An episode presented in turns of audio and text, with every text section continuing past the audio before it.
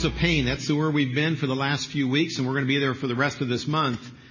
2 Corinthians chapter 12 is the passage today. So get your word out and open it up. 2 Corinthians chapter 12.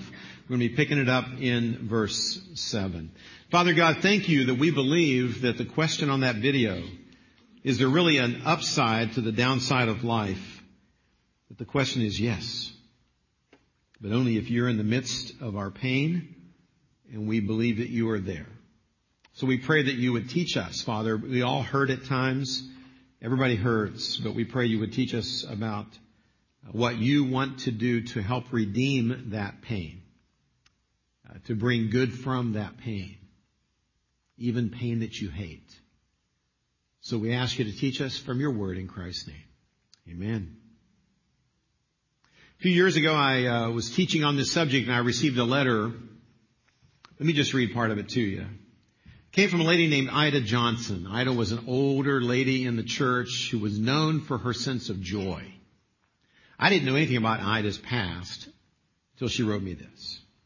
Dear Pastor Dale, I'm writing this letter because your sermons on pain have just covered my life for the last 68 years.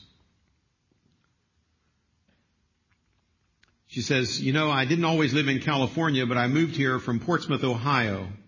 But before I moved to California, when I was 20 years old, I was in a car accident. And that was now 68 years ago.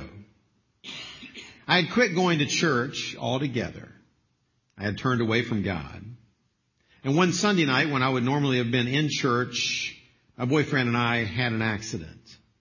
I was the only one hurt, but my jaws and my shoulder were broken. They rushed me to Columbus, Ohio to the University Hospital. They found out that they would have to amputate my leg four inches from my hip. They said that I would probably not live. But God had a different plan. I recovered and later went to college, even though it required walking up 14 steps every time I went to class with my wooden artificial limb tied around my waist. You gotta remember that this was happening to Ida in the 1930s. This predates a lot of the more sophisticated ambulatory stuff today. Walking up 14 steps every day I went to class with my wooden limb tied around my waist. Well later things got better. I got married by age 37, I found myself owning my home, had a great husband and two lovely children. And then at age 37, God took my husband, leaving me with children ages four and five to raise alone. Why? Why was such a question? She says, but now Dale, fast forward, I will soon be turning 88. And through it all, prayer and work has kept us, provided for us. I've paid my tithes and offerings to the Lord. No one has ever given us a dime. God has always provided for us. I tell all young people that I meet to give God his part and draw close to him, no matter what happens in your life. I now live alone, drive myself to church every Sunday morning and Wednesday night to my group. The letter goes on to say that in spite of her pain, life is a joy. And it raises the question, you know, when I read a letter like that and you meet a person like that, person who's lived through pain and with pain for over 68 years of her life. And she's not bitter. She's not upset with God. She's not upset with life. She's not complaining. She has, I mean, this Ida, I wish you would have met her before she died. She was just a joyful person. She lived very simply. She didn't have much by the world standards. She had more joy than I've seen on the faces and in the lives of a lot of people that seem to have everything together. So it raises the question, you know, it's been said that pain in your life will either make you bitter or it will make you better. And what we're going to explore today and for the next three or four weeks are some things that God wants us to understand that if you want your pain to make you better instead of bitter, then these are the lessons we need to learn. Today we're going to listen to a story about pain in the life of not Ida, but the apostle Paul, his personal journey with pain. So listen to it first and then we're going to unpack it together from God's Word. 2 Corinthians chapter 12, pick it up in verse 7. Paul says, because of surpassing greatness of revelations, for this reason, to keep me from exalting myself, there was given to me a thorn in the flesh, a messenger of Satan. The word messenger literally is angelos. It could be angel or it's like a, a messenger, a, a, an angel or messenger from Satan, however, to torment me, to keep me from exalting myself. Now before we go any further, let me give you the context of verse 7. Later on this week, back up and read verses 1 to 6 and you'll find out what Paul's talking about. Paul had been explaining his role as an apostle who was unlocking the gospel of Christ to the Gentile world around the Mediterranean. Paul realized he had been blessed with some special revelations from God. He goes all the way back to his conversion on, in Acts chapter 8 and 9. You read his conversion. Uh, he's, he's, a, he's, a, he's a persecutor of the church. This guy is on the move to try to snuff out this false religion called Christianity.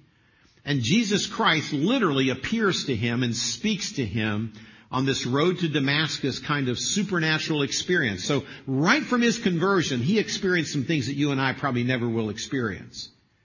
He later on says in verses 1 through 6 that there was a period in his time as a new believer that he found himself and he says, I wasn't even sure if I was in my body or out of my body. All I know is I was in paradise. I was in the presence of God. I was hearing messages and information that other people don't hear.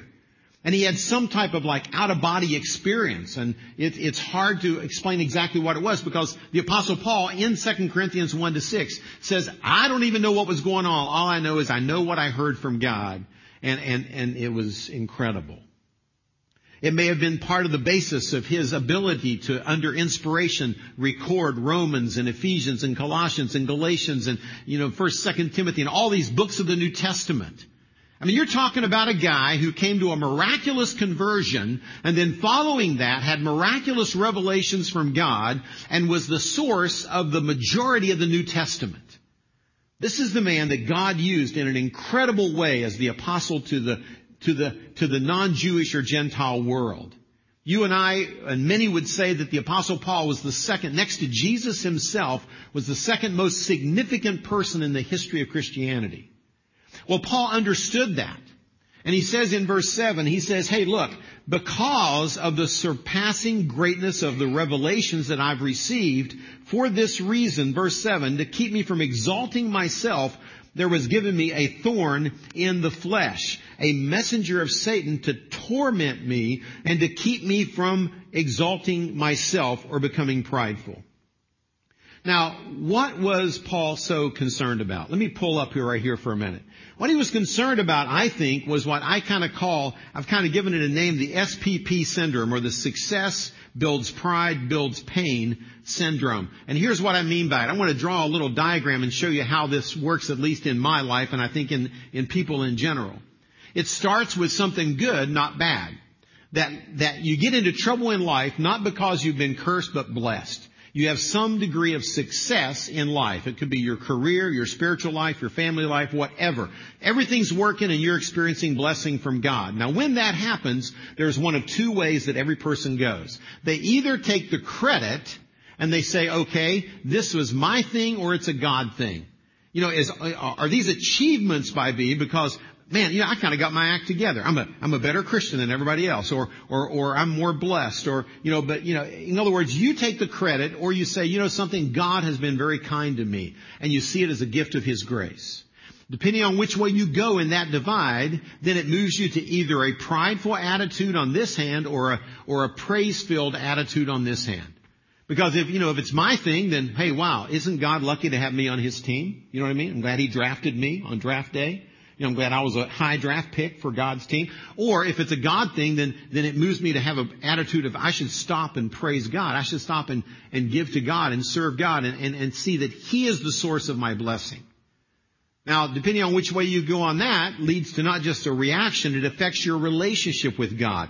If it's a praise thing, it draws you closer to God. If it's a pride thing, you, you drift away from God. And that affects my lifestyle. If I'm drawn closer to God, I'm going to live in more obedient dependence. If not, I'm going to live in more sinful independence from God. And you see it happen all the time.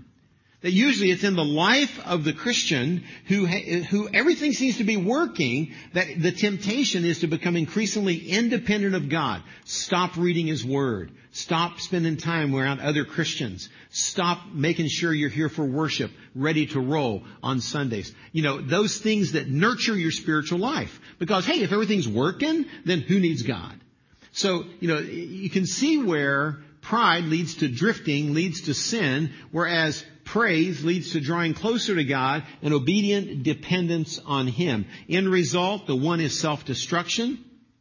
You begin doing stupid stuff that destroys yourself or it brings on the discipline of God. The other is God is able to continue to bless and to strengthen you as you put your dependence on Him. Now, I think this is a scenario that Paul was scared of. Because he said, because of the surpassing greatness of the revelation, God needed to keep me humble. Now, how does God keep us humble? How does He get our attention so we don't go off and destroy ourselves by walking away from Him?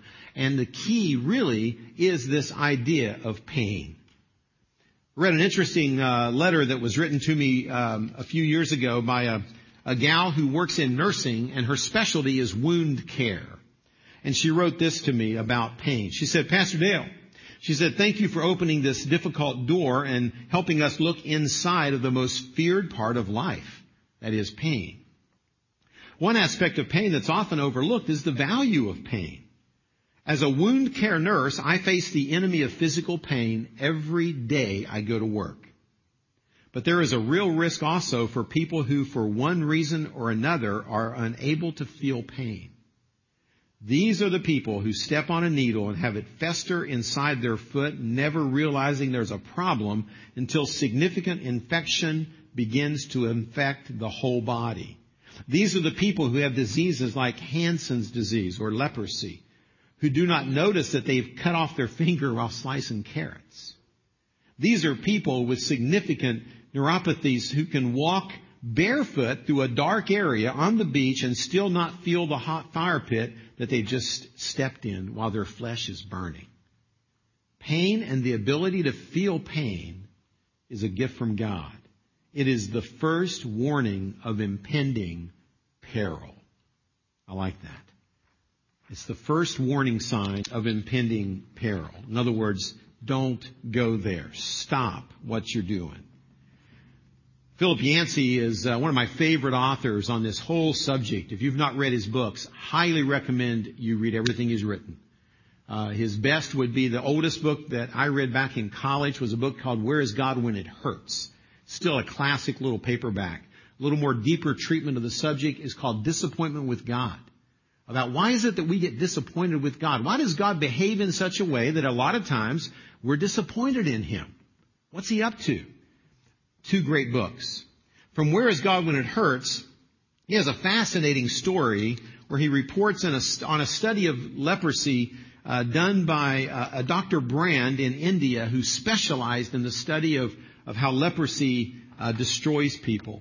And, and basically, let me give you the highlights. Brand basically was one of the first to discover that leprosy does most of its damage not directly, but by causing an anesthetic effect where the person with it doesn't feel pain. And therefore they end up inflicting uh, hurt on themselves. Listen to this.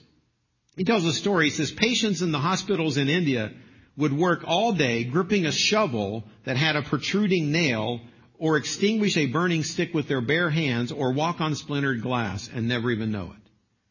Watching them, Dr. Brand began formulating his radical theory that Hansen's disease was chiefly anesthetic and not and only indirectly the destroyer of the flesh. On one occasion, he went to open the door of a little storeroom. Um, now listen to this. But it had a rusty padlock that would not budge. He put the key in, couldn't turn it. One of his patients, an undersized, malnourished 10 year old child, approached, took the key and said, let me try, doctor. Gave him the key, and as he reached for the key, he stuck it in the padlock, and with a quick jerk of his hand, he turned the key in the lock and it popped open. The doctor was dumbfounded. How could this weak little youngster out-exert him? And then his eyes caught the telltale clue as he saw a drop of blood on the floor beneath the lock. Examining the boy's fingers, the doctor discovered that in the act of turning the key, the little boy had gashed his finger wide open to the bone. Skin, fat, and joint fully exposed. Yet the boy was completely unaware of it. To him, the sensation of cutting his finger to the bone was no different than picking up a stone or turning a coin in his pocket. You see, if we don't have the gift of pain, we can do the same thing spiritually. We can do the same thing in terms of our relationships, our marriages, our families, our lives. That a lot of times God allows us to experience pain to get our attention before we do something even worse to ourselves. So how does this work? Let's look at the solution. If the problem is pride, that's verse 7. If the problem is pride, then the solution is humility. It's the gift of pain keeping us humble. It's what Paul calls the thorn in the flesh. So pick it back up with me in verse 8.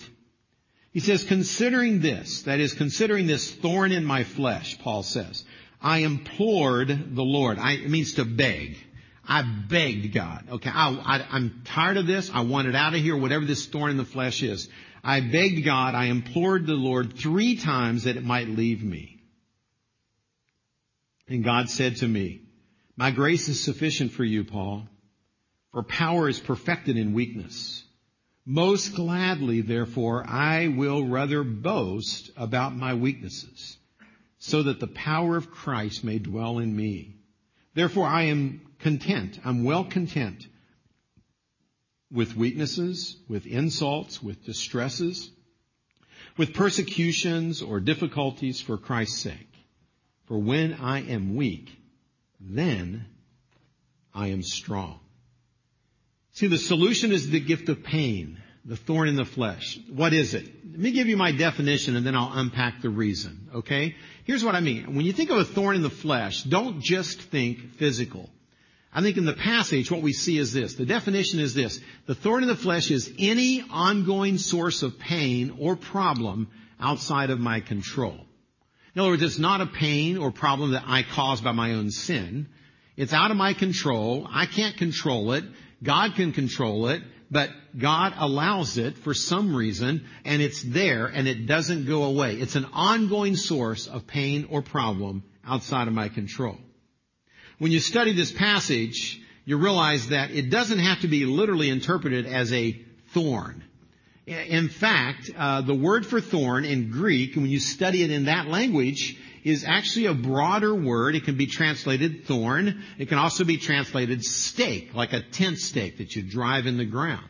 So this could literally be translated everything from a thorn in the flesh to a stake through my flesh. You know, and, and there's a lot of interesting symbolism either way. Uh, you know, what was Paul's specific thorn? I think there's two main options from the text and from Paul's life. And they're, they're pretty easy. So let me just give them to you. Number one is it could have been a physical affliction, affliction. We know the apostle Paul suffered these. Uh, Galatians chapter 4, I'll give you a couple verses, just write them down because I want to keep your, your eyes on 2 Corinthians 12. Uh, Paul says this in Galatians 4:13, but you know that it was because of a bodily illness that I preached the gospel to you the first time. There was some bodily problem going on with Paul. Two verses later he says this, for I bear you witness that if possible, you would have plucked out your eyes and given them to me. So now what's that imply?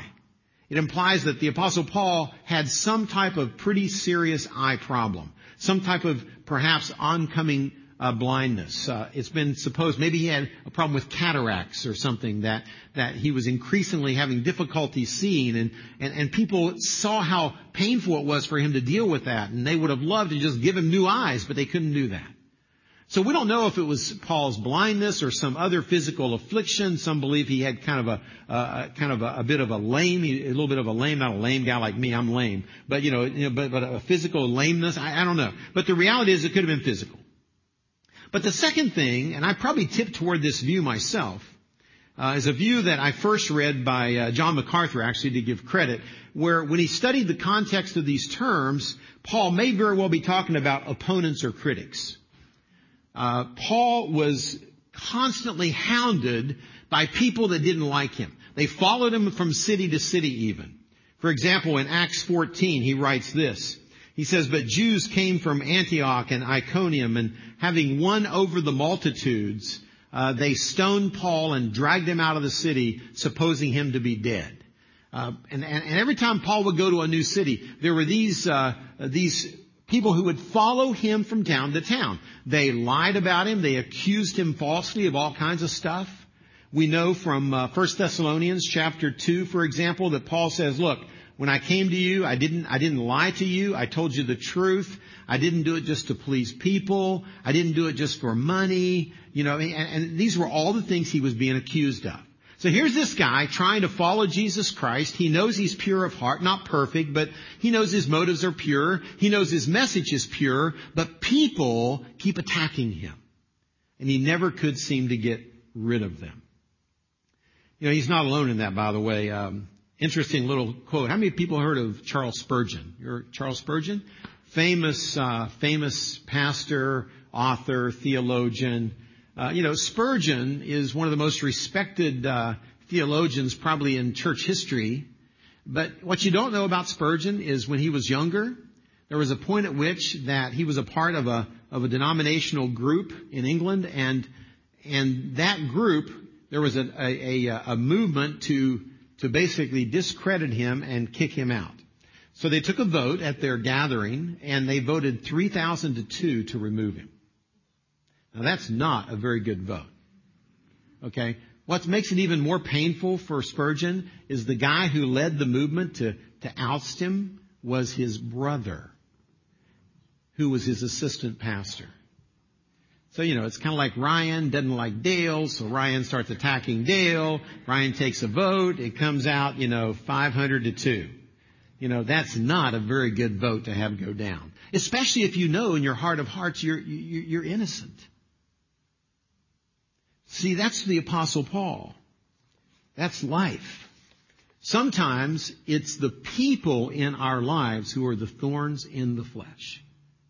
So I really think the thorn in the flesh phrase, whether it's physical affliction or his critics, I mean, when you think of the, metaphor, uh, I think it's really being used more as a metaphor in this passage. And you could really go either way on what Paul's main thought was when he, when he wrote this. You know, because a thorn in the flesh is what? It's that little irritant under the skin that you can't get rid of, and it just inflames your finger, and if it touches it, it hurts if you even touch it, but you can't get it out, and you're stuck with it. So that's why I say the best definition is that ongoing, any ongoing source of pain or problem. You say, well, Dale, doesn't it have to just be whatever Paul was dealing with? Well, let me, let me broaden your thinking a little more on it because Paul then goes to talk about not just physical affliction or people, but then look at verse, verse 10 again with me. He says, therefore, I'm content, I'm well content to put up with weaknesses, insults, distresses, persecutions, and difficulties for Christ's sake. For when I'm weak, then I experience the strength that God can provide. That list is a fascinating list. Weaknesses, insults, distresses, persecutions, difficulties. The first two are probably the two that Paul experienced the most. Uh, in fact, the Greek word for weakness here is a word that sometimes is translated disease or infirmities. So it probably is a reference to physical limitations or diseases. Insults, those verbal attacks that are not deserved.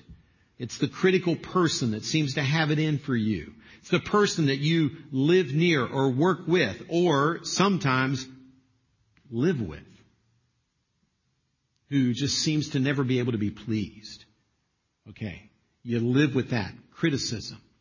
It's distresses, but then he adds new ones. He says, I'm okay with the distresses in my life. A distress, the, the, the, Greek word here is a word that refers to the necessities of life. So a distress, the idea is, the implication at least would be, this is when you have an unmet necessity. It's an unmet need that, it, that is a crisis, you know. I gotta have this, God, and it's just not coming through. Could be a financial need. Could be a need for a relationship. Could be a need for whatever it is. But it's something you need and you pray and it just doesn't happen. Persecutions, that's suffering for your faith. At times, there are people in this world who still to this day will lose their life, a limb, or even uh, a career, whatever. They can be they can be martyred for their faith in many parts of this world: Indonesia, China, India, other places, Pakistan. It happens. Now, fortunately, most of us are not going to experience that type of persecution. But there are times, and I think there'll be more times in the future, when you will, if you stand for what you believe, as a follower of Jesus Christ, you'll find yourself on the out. It's persecution for faith. Difficulties, another interesting term, could be translated distress or calamities. But again, when you study it uh, in the Greek, it kind of adds some color to the word. It's a word that uh, the the root of the word kind of means to be boxed in. Can you picture that? You know, it means to uh, to be in a narrow place. If you translated it real literally, so it's kind of like being caught between a rock and a hard place. Yeah, that's the English version of this. I'm stuck between a rock and a hard place, okay? I got nowhere to go. I'm stuck in this situation and it is not changing. And the reason I wanted to unpack these terms was to broaden your thinking because it's easy to think, well, you know something, I hope I don't have a thorn in the flesh someday. Here's my deal. What Paul is really teaching is we all have thorns in the flesh. If you don't have something on this list, would you talk to me after church I'd like to know what kind of blessed life you have and what your secret is. Because I think I could line up something on every level of these. This is life. So the question of the morning that we want to end with is this. How do I respond to these thorns that God allows us to experience that do not seem to go away? What is the response that makes us better instead of bitter? Here it is. Four quick lessons from the text itself. Number one, do what Paul did. Ask God to remove it. See, I love this. I love the fact it's okay to say, I don't like this. God, please take this away.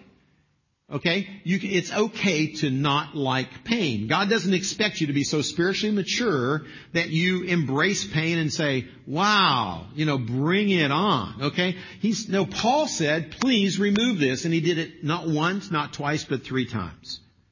It's okay to get on your face and beg God to heal and to comfort and to remove the source of pain.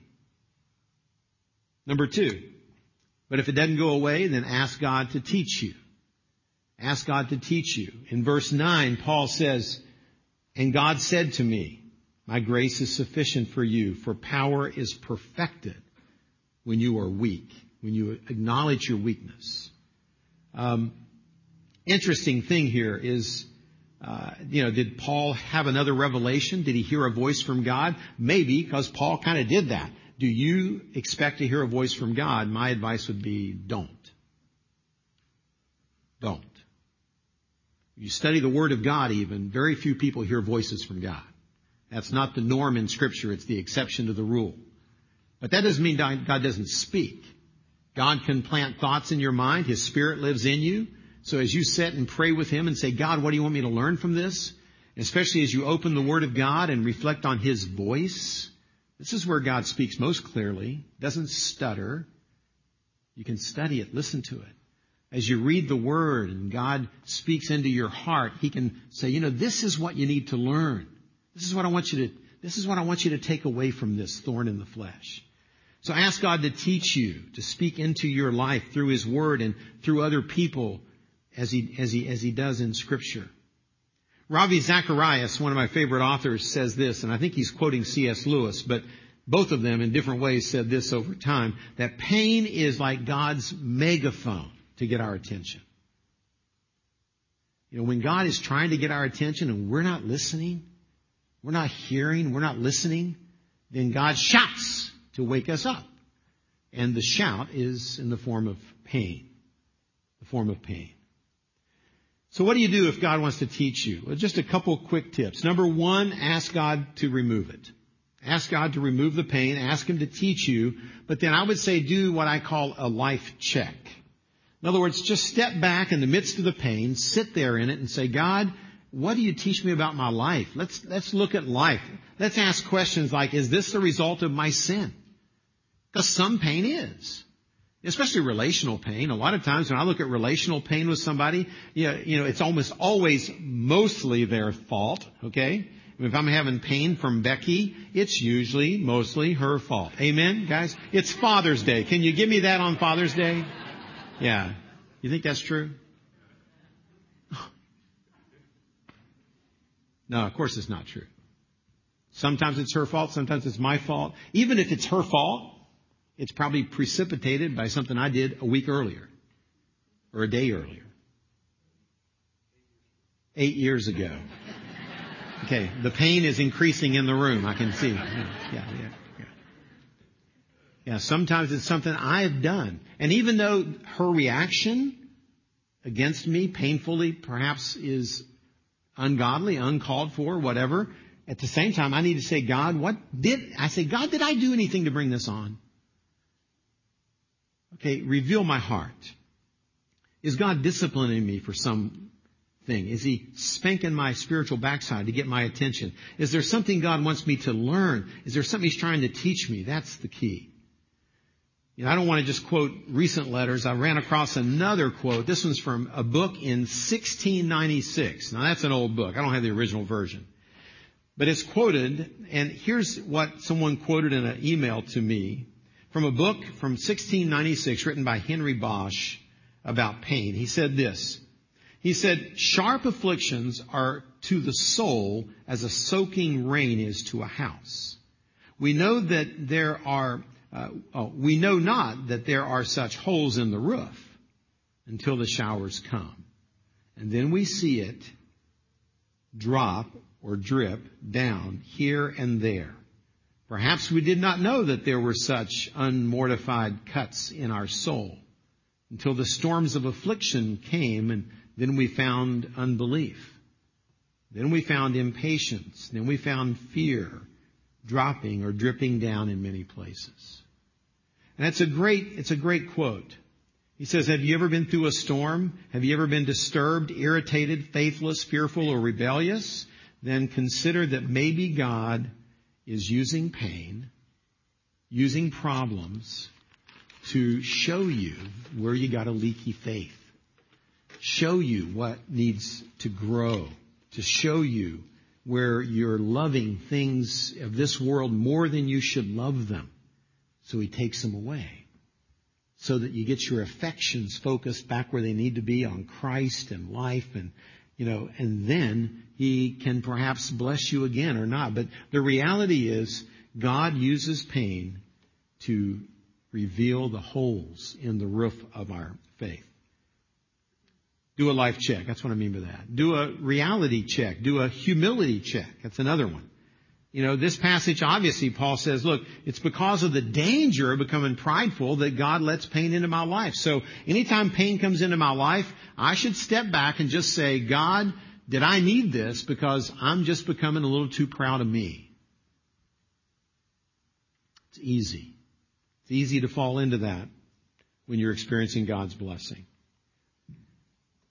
Third thing, ask God to remove it. Ask God to teach you through it. Number three, trust God for His sustaining grace. Verse 9 says that what I learned was, my grace is sufficient for you for power is perfected in weakness, verse 9. See, what he's saying is, my grace is sufficient. He's not talking about the grace of God that brings us salvation. He's not talking about the grace on the cross that we'll celebrate in communion in a minute. What he's talking about is God's sustaining grace. It's a free gift from God that God sustains us, empowers us, gives us the strength to deal with whatever it is we're going through. That's what I mean by sustaining grace. And it's only as it gets tested that it gets displayed. And that leads to the fourth thing. And that is that as you trust God through it, the ultimate goal is to find joy in it because it helps you display His sustaining power. In other words, it helps those around you in your life see the sustaining power of God, see the presence of God, see that your faith is not just playing church, that your faith is not just empty religion, that your faith is real because it's tested. If the world never sees it tested, then they never know if it's real. Today we wanted to uh, change up the way we end the message a little bit by uh, inviting a couple friends from the church up on stage with me. I want to ask Bill and Melinda Buchanan to join me briefly and just take a few minutes because we thought it'd be good to hear from uh, someone who's been going through kind of a thorn in the flesh experience um, and see what God has been teaching the Buchanans and what we can learn from that before we go into communion. So, Bill and Melinda welcome and thanks for uh, thanks for being willing to just share with us. Give us a short version of your life first. Give us a little background for those that don't don't know you well. Sure. Um, so Melinda and I have been married about 24 years, a little over that. Uh, we have three boys, 21, 19, and 17. Uh, we moved to Encinitas uh, about 16 and a half years ago, and within about six months of checking out some churches, we landed here. So we've been here for 16 years. Um, about two years ago, God uh, allowed two pretty major health challenges to come our way.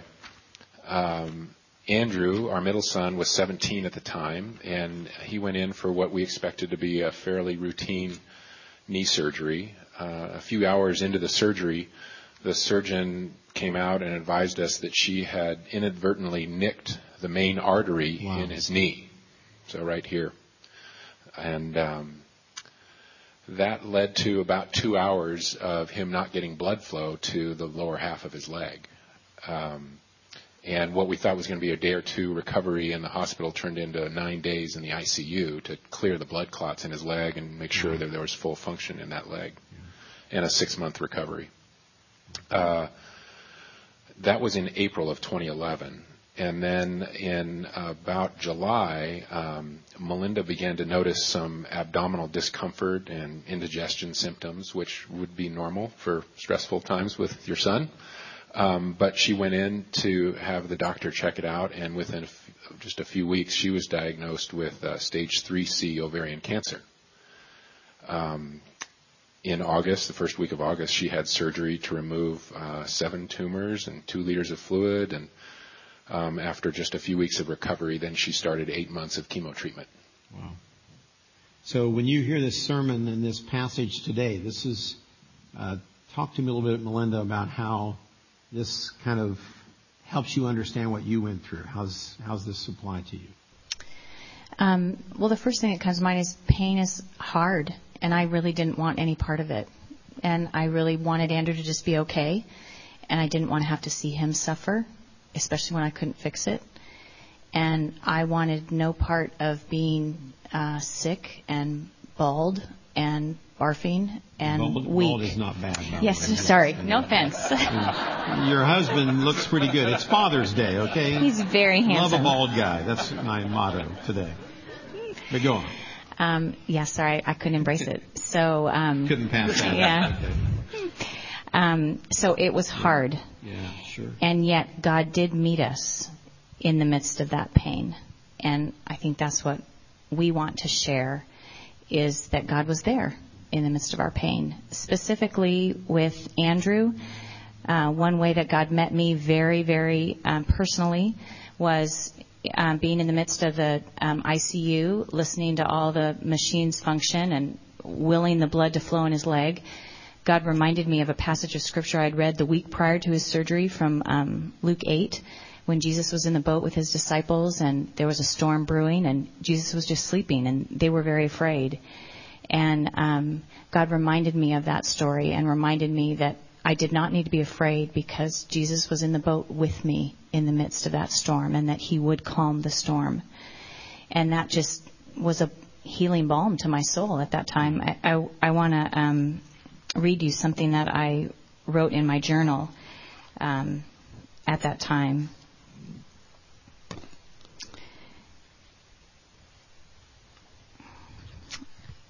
Uh, Andrew's in the hospital for the sixth day. What we thought would be two days has had one mishap after another. I am weary, and I feel bad for Andrew. God has encouraged me from Luke 8 when Jesus calms the storm. He has assured me that He's in the boat with me, that I don't need to be afraid of the storm. Today I'm asking Him to calm the storm and bring us safely to the other side. He has encouraged me to not be discouraged, not to be afraid. I want to cling to that, but it feels very hard, like my faith is weak. And and having weak faith was a continued thing that was difficult for me because I really I wanted to be strong. I wanted to fight the cancer. I wanted to fight and be okay. And yet the reality was I was weak and I I didn't have I couldn't fight it. There was nothing I could do um, in my control. And so God met me another time um, early on, which in hindsight I'm thankful for, um, and just uh, I felt encouraged to be weak and that it was okay to be weak. And reading this passage that you just spoke on um, really ministered to me. I um, was I had hoped that after my 24th chemo uh, treatment that I would be used to it and that I would have been able to walk in and be like, okay, here we go. Uh, but it was never easy. And um, I wanted to be strong enough. I didn't want to be afraid, but I was pretty much afraid every time I went for treatment. And um, one week I'd had an allergic reaction to one of my uh, treatments. So that following week, I was really afraid it was going to happen again. And um, I'll read you a journal entry when this passage that Dale just spoke on really ministered to me recognizing today that I'm afraid about treatment tomorrow.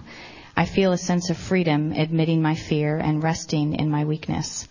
I can't be strong enough. I can't figure out all the what ifs.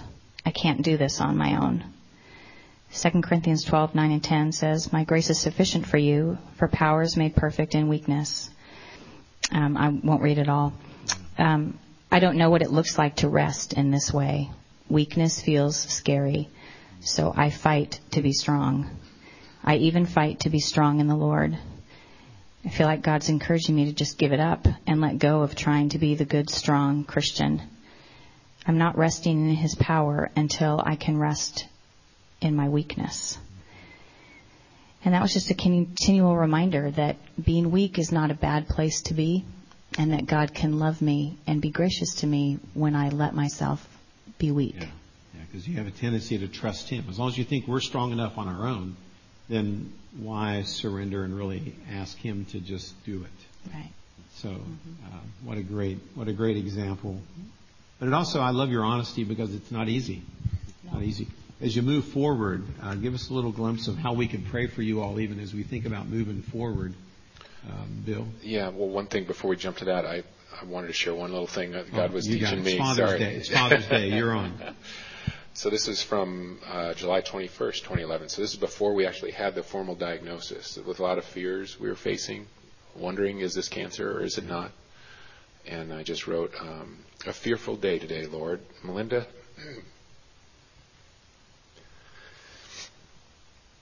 Melinda had her CT scan this morning and is pretty worked up. Comfort my bride, O Father. Give her your strength and protect her from the lies and accusations of the evil one. Thank you for the truth of your word and the hope you give me from it. I confess my irrational, self centered thoughts and fears about my own future, especially if this is cancer for Melinda. Sorry, you guys. so I went on to just write down um, about four or five different verses that I wanted to get my mind thinking about so that I get my thoughts on His Word rather than on my fears. And uh, Psalm 62 really encouraged me. Uh, Find rest, O my soul, in God alone. My hope comes from Him. He alone is my rock and my salvation. He is my fortress. I will not be shaken. My salvation and my honor depend on God. He's my mighty rock, my refuge. Trust in Him at all times, O people. Pour out your hearts to Him, for God is our refuge. And then the last verse I wrote down was the one you taught on this morning. Uh, three times I pleaded with the Lord to take this thorn away. But he said to me, My grace is sufficient for you, for my power is made perfect in weakness. Therefore, I'll boast all the more gladly about my weaknesses, so that Christ's power may rest on me. I really appreciate you guys being willing to just, just kind of sit and talk about it. It's a painful topic. I mean, it makes me hurt just hearing you kind of revisit some of these journal entries. And but thanks so much for sharing that with us. I think God uses uses that. And it's encouragement to hear how it was through other Christians, it was through the body of Christ, it was through worship, it was through being in the Word that God delivered His encouragement to you. That it's okay to be weak. It's okay to be weak. Yeah, and, and God did use His people to minister to us greatly, and all of you to minister to us greatly in the midst of it. And it's still scary, and um, so we would appreciate your continued prayers. Our, our son Andrew is doing very well and has recovered, with the exception of some gnarly-looking scars on his leg. Um, but um, I, I still um, am afraid that the cancer will come back, and it's not something that I feel like, whoop, I'm I'm done, I'm over it. It's still scary. So it's kind of like a thorn in the flesh that you live with, mm-hmm. and may live with the rest of your life. Yeah. But uh, in weakness we can be strong. Bill, yeah, just um, there's a verse in the first part of Second Corinthians. You're teaching from it right now, but this really jumped out to us right at the end of um, the chemo treatment, and I want to thank everybody who prayed for us because you, I mean, literally, we were, you took care of us with over a hundred meals. I counted during wow. the whole chemo treatment from this community of believers, doing our laundry, helping us navigate this whole thing. Um, but Paul says, you know, obviously all the struggles he had he wrote this to the Corinthians in uh, chapter 1, 2 Corinthians. We think you ought to know, dear brothers and sisters, about the trouble we went through in the province of Asia. I would just translate instead of in the province of Asia in our healthcare challenges. We were crushed and overwhelmed beyond our ability to endure, and we thought we would never live through it. In fact, we expected to die. But as a result, we stopped relying on ourselves and learned to rely only on God, who raises the dead. And He did rescue us from mortal danger, and He will rescue us again. We have placed our confidence in Him, and He will continue to rescue us. And you, meaning the Corinthians He's writing to, are helping us by praying for us.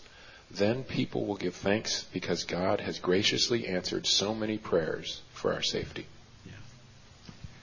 You thank them for coming and sharing? And thank you. Well, before um, before we leave, we'd like to ask you to just give us about five minutes. I want to ask the team to come and let me pray. We're going to serve the Lord's table and just end by focusing on what Christ did for us on the cross, because it's that sacrifice that really proves to us in tough times that there is a God who will care for us if you have a thorn in your flesh. Father God, thank you for the gift of your Son we pause before leaving to uh, reflect on the bread that represents the sinless but sacrificed body of Jesus. As we hold it together and in a few minutes we'll partake together, uh, remind us of how deeply you love us. As we hold and pass this cup, Father, um, May this juice remind us of the blood of Christ shed on the cross for us. No greater love has any man than this, that he lay down his life for his friends. Thank you for laying your life down for us. We share the Lord's table together now in Christ's name. Amen.